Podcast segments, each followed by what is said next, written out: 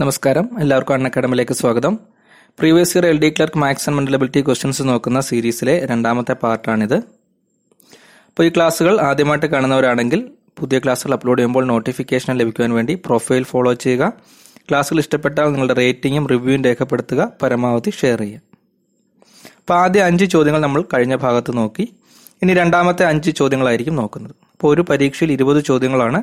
ഇരുപത് ചോദ്യങ്ങൾ അഞ്ച് ചോദ്യങ്ങൾ വീതം നാല് പാർട്ടായിട്ടാണ് ഒരു ക്വസ്റ്റ്യൻ പേപ്പർ കവർ ചെയ്യുന്നത്. അതുപോലെ നമ്മൾ പ്രീവിയസ് ഇയർ എൽ ഡി ക്ലർക്കിന്റെ എല്ലാ ക്വസ്റ്റ്യൻ പേപ്പറും ഈ കോഴ്സിലൂടെ കവർ ചെയ്യും. അപ്പോൾ ഈ ഭാഗത്തെ ഒന്നാമത്തെ ചോദ്യം ആറാമത്തെ ചോദ്യമാണ്. ഒരു ത്രികോണത്തിന്റെ വശങ്ങൾ മൂന്ന് ഇഷ്ടു നാല് ഇഷ്ടു അഞ്ച് എന്ന അംശബന്ധത്തിലാണ്. ത്രികോണത്തിന്റെ ചുറ്റളവ് നൂറ്റി ഇരുപത് സെന്റിമീറ്റർ ആയാൽ ഏറ്റവും നീളം കുറഞ്ഞ വശത്തിന്റെ അളവ് എത്രയാണ്? മുപ്പത് സെന്റിമീറ്റർ പതിനഞ്ച് സെന്റിമീറ്റർ നാൽപ്പത് സെന്റിമീറ്റർ അൻപത് സെന്റിമീറ്റർ. ഒരു ത്രികോണത്തിന്റെ മൂന്ന് വശങ്ങൾ തമ്മിലുള്ള അംശബന്ധവും തന്നിട്ടുണ്ട് അതിന്റെ ചുറ്റളവും തന്നിട്ടുണ്ട്. അങ്ങനെയാണെങ്കിൽ അതിലെ ഏറ്റവും നീളം കുറഞ്ഞ വശത്തിന്റെ നീളമാണ് ചോദിച്ചിട്ടുള്ളത്. നിങ്ങൾ ചെയ്ത് നോക്കുക. ഇപ്പോൾ ചെയ്ത് നോക്കാൻ പറയുമ്പോൾ നിങ്ങൾ വീഡിയോ പോസ് ചെയ്ത് വെച്ചിട്ട് ചെയ്ത് നോക്കുക. അതിനുശേഷം പ്ലേ ചെയ്യുമ്പോൾ നിങ്ങൾക്ക് അതിന്റെ എക്സ്പ്ലനേഷൻ കിട്ടും. അപ്പോൾ ഇങ്ങനെയാണ് പറഞ്ഞിട്ടുള്ളത്. ഒരു ത്രികോണത്തിന് മൂന്ന് വശമുണ്ട്. Three is to four is to five എന്ന് പറയുമ്പോൾ three x four x five x എന്ന് എടുക്കാം. അപ്പോൾ ചുറ്റളവ് എന്ന് പറഞ്ഞാൽ ആകെ കൂട്ടുമ്പോൾ കിട്ടുന്ന അളവ് ട്വൽവ് എക്സ് അത് നൂറ്റി ഇരുപത് തന്നിട്ടുണ്ട്. അപ്പോൾ എക്സിന്റെ വാല്യൂ നൂറ്റി ഇരുപത് ഭാഗം പന്ത്രണ്ട് പത്തെന്ന് വരും. ഏറ്റവും നീളം കുറഞ്ഞ വശം ത്രീ എക്സ് ആണ്. അപ്പോൾ three into ten thirty centimetre എന്ന് വരും. അപ്പോൾ ഇത് പെട്ടെന്ന് ചെയ്യുന്നത് എങ്ങനെയാണ്? നൂറ്റി ഇരുപത് ഇന്റു അഞ്ച് നാല് ഒൻപത് മൂന്ന് പന്ത്രണ്ട്. പന്ത്രണ്ടിൽ മൂന്ന് ഭാഗം. നൂറ്റി ഇരുപത് ചുറ്റളവ് വരുന്നതിൽ പന്ത്രണ്ടിൽ മൂന്ന് ഭാഗമാണ് ഏറ്റവും ചെറിയ അളവ്. അത് മുപ്പത് സെന്റിമീറ്റർ എന്ന് വരും. എ ഓപ്ഷനാണ് കറക്റ്റ് ആൻസർ ഓക്കെ ഏഴാമത്തെ ചോദ്യം നോക്കാം. എയുടെ വേഗം ബിയുടെ ഇരട്ടിയാണ്. ബിയുടെ വേഗം സിയുടെ മൂന്നിരട്ടിയാണ് സിക്ക് യാത്ര പൂർത്തിയാക്കാൻ നാൽപ്പത്തിയെട്ട് മിനിറ്റ് എടുക്കുന്നുവെങ്കിൽ എ എത്ര മിനിറ്റ് കൊണ്ട് പ്രസ്തുത യാത്ര പൂർത്തിയാക്കും? നാല് മിനിറ്റ് ആറ് മിനിറ്റ് ഏഴ് മിനിറ്റ് എട്ട് മിനിറ്റ്. അപ്പോൾ എന്താണ്? ചോദ്യത്തിൽ എ ബി സി ഇവരുടെ മൂന്ന് പേരുടെയും വേഗതകൾ വെലോസിറ്റികൾ തമ്മിലുള്ള ബന്ധം അംശബന്ധത്തിൽ പറഞ്ഞിട്ടുണ്ട്. എന്നിട്ട് സിക്ക് യാത്ര പൂർത്തിയാക്കാൻ നാൽപ്പത്തിയെട്ട് മിനിറ്റ് എടുത്തു എന്നും പറഞ്ഞിട്ടുണ്ട്. അങ്ങനെയാണെങ്കിൽ എക്ക് എന്ത് സമയം എടുക്കുമെന്നാണ് ചോദ്യം. അപ്പോൾ ചെയ്ത് നോക്കുക. എങ്ങനെ വരും? വേഗതകൾ തമ്മിലുള്ള അംശബന്ധമാണ് തന്നിട്ടുള്ളത്. A is to B two is to one എന്നും B is to C three is to one എന്നും തന്നിട്ടുണ്ട്. അതായത് ബിയുടെ ഇരട്ടി വേഗതയാണ് എ അപ്പോൾ ടു ഈസ് ടു വൺ വരും. സിയുടെ മൂന്നിരട്ടി വേഗതയാണ് ബിക്ക് അപ്പോൾ വൺ ഈസ് ടു ത്രീ അല്ലെങ്കിൽ ത്രീ ഈസ് ടു വൺ എന്ന ഈ രീതിയിൽ വരും. അപ്പോൾ ഇങ്ങനെ രണ്ട് റേഷ്യോ വന്നു കഴിഞ്ഞാൽ A is to B is to C എങ്ങനെ കണ്ടുപിടിക്കും? ടു വൺ ത്രീ വൺ ഇങ്ങനെയാണല്ലോ വരുന്നത്. അപ്പോൾ ടു ഇന്റു ത്രീ സിക്സ് ഇവിടെ വരും. ത്രീ ഇന്റു വൺ ത്രീ ഇവിടെ വരും. വൺ ഇന്റു വൺ വൺ ഇവിടെ വരും. അപ്പോൾ അതിന്റെ അർത്ഥം A is to B is to C എന്ന് പറഞ്ഞാൽ six is to three is to one ആണ്. അപ്പോൾ ഇത് വെലോസിറ്റികൾ തമ്മിലുള്ള അംശബന്ധമാണ്. അപ്പോൾ അതിൽ നിന്ന് എന്ത് മനസ്സിലായി? സിയുടെ വെലോസിറ്റി ഒന്നാണെങ്കിൽ എയുടെ വെലോസിറ്റി ആറാണ് അതിന്റെ അർത്ഥം എന്താണ്? സിയുടെ ആറിരട്ടി വേഗം എക്കുണ്ട് സിയുടെ വെലോസിറ്റി എത്രയാണോ അതിന്റെ ആറിരട്ടി വെലോസിറ്റി എക്കുണ്ട് അങ്ങനെയാണെങ്കിൽ സിയുടെ ആറിലൊന്ന് സമയം മതി എക്ക് യാത്ര കംപ്ലീറ്റ് ചെയ്യാൻ. കാരണം എന്താണ്? ഒരാളുടെ വെലോസിറ്റിയും അതിന് യാത്രക്കെടുക്കുന്ന സമയവും വിപരീത അനുപാതത്തിലാണ്.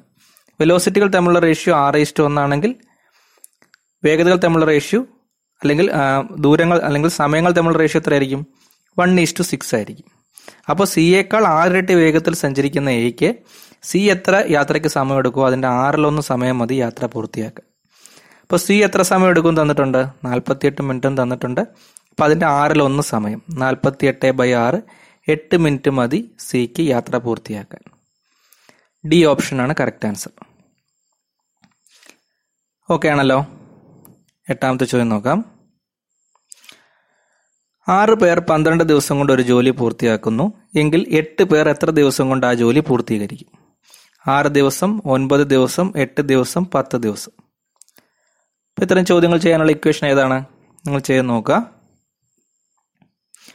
M one D one is equal to M two D two M one ആൾക്കാർ ഡി വൺ ദിവസം കൊണ്ട് ചെയ്യുന്ന ജോലിയും എം ടു ആൾക്കാർ ഡി ടു ദിവസം കൊണ്ട് ചെയ്യുന്ന ജോലിയും തുല്യമായിരിക്കും. അപ്പോൾ ടോട്ടൽ വർക്ക് സെയിം ആണെങ്കിൽ. അപ്പോൾ ആറ് പേർ പന്ത്രണ്ട് ദിവസം കൊണ്ട് ചെയ്യുന്ന ജോലി എട്ട് പേർ ഡി ടു ദിവസം കൊണ്ട് ചെയ്യും. അപ്പോൾ ഡി ടു ആണ് കണ്ടുപിടിക്കേണ്ടത്. ഡി ടു എത്ര വരും? എഴുപത്തിരണ്ട് ഭാഗം എട്ട്. ഒൻപത് ദിവസം എന്ന് വരും. ബി ഓപ്ഷൻ ആണ് കറക്റ്റ് ആൻസർ ഓക്കെ ഒൻപതാമത്തെ ചോദ്യം നോക്കാം. ആറ് സംഖ്യകളുടെ ശരാശരി നാൽപ്പത്തിയഞ്ചാണ്. ഒരു സംഖ്യയും കൂടി കൂട്ടുമ്പോൾ അതായത് അതുകൂടി ഉൾപ്പെടുത്തുമ്പോൾ ആവറേജ് നാൽപ്പത്തി ആറാകുന്നു എന്നാൽ ഏത് സംഖ്യയാണ് പുതിയതായി ഉൾപ്പെടുത്തിയത്? അൻപത്തിരണ്ട് നാൽപ്പത്തിയെട്ട് അൻപത്തിനാല് നാൽപ്പത്തി ആറ്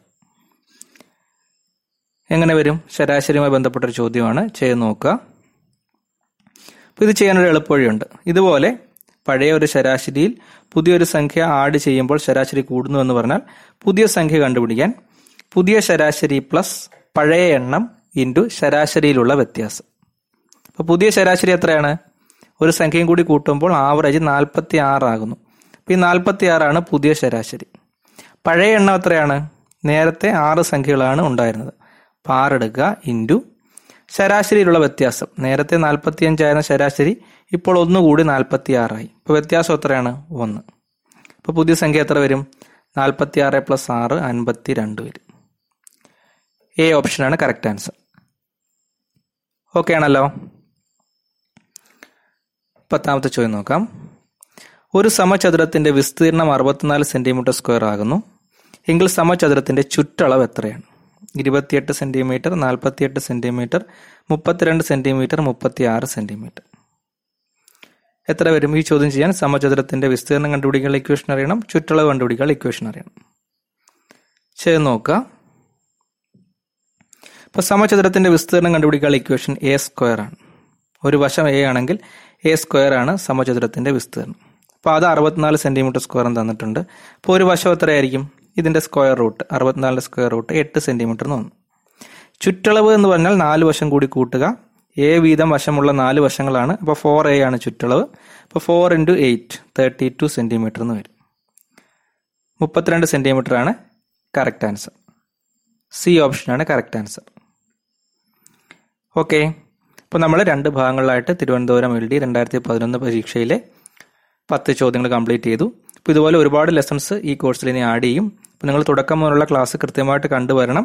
അപ്പോൾ നിങ്ങൾക്ക് മനസ്സിലാവും ഏതൊക്കെ ചോദ്യങ്ങളാണ് റിപ്പീറ്റ് ചെയ്ത് വരുന്നത് ഏതൊക്കെ ഐഡിയ ആണ് നിങ്ങൾക്ക് ഉണ്ടായിരിക്കേണ്ടതെന്നുള്ള കാര്യമൊക്കെ മനസ്സിലാവും. അപ്പോൾ ഈ ക്ലാസ്സുകൾ നിങ്ങൾക്ക് പ്രയോജനപ്പെടുന്നുണ്ടെങ്കിൽ തീർച്ചയായിട്ടും ലൈക്ക് ചെയ്യുക ഷെയർ ചെയ്യുക പരമാവധി നിങ്ങളുടെ കൂട്ടുകാരിലേക്ക് ഷെയർ ചെയ്യുക നിങ്ങളുടെ അഭിപ്രായങ്ങൾ കമന്റ് ചെയ്യുക. നമുക്ക് അടുത്തൊരു ഭാഗത്ത് കാണാം. നന്ദി.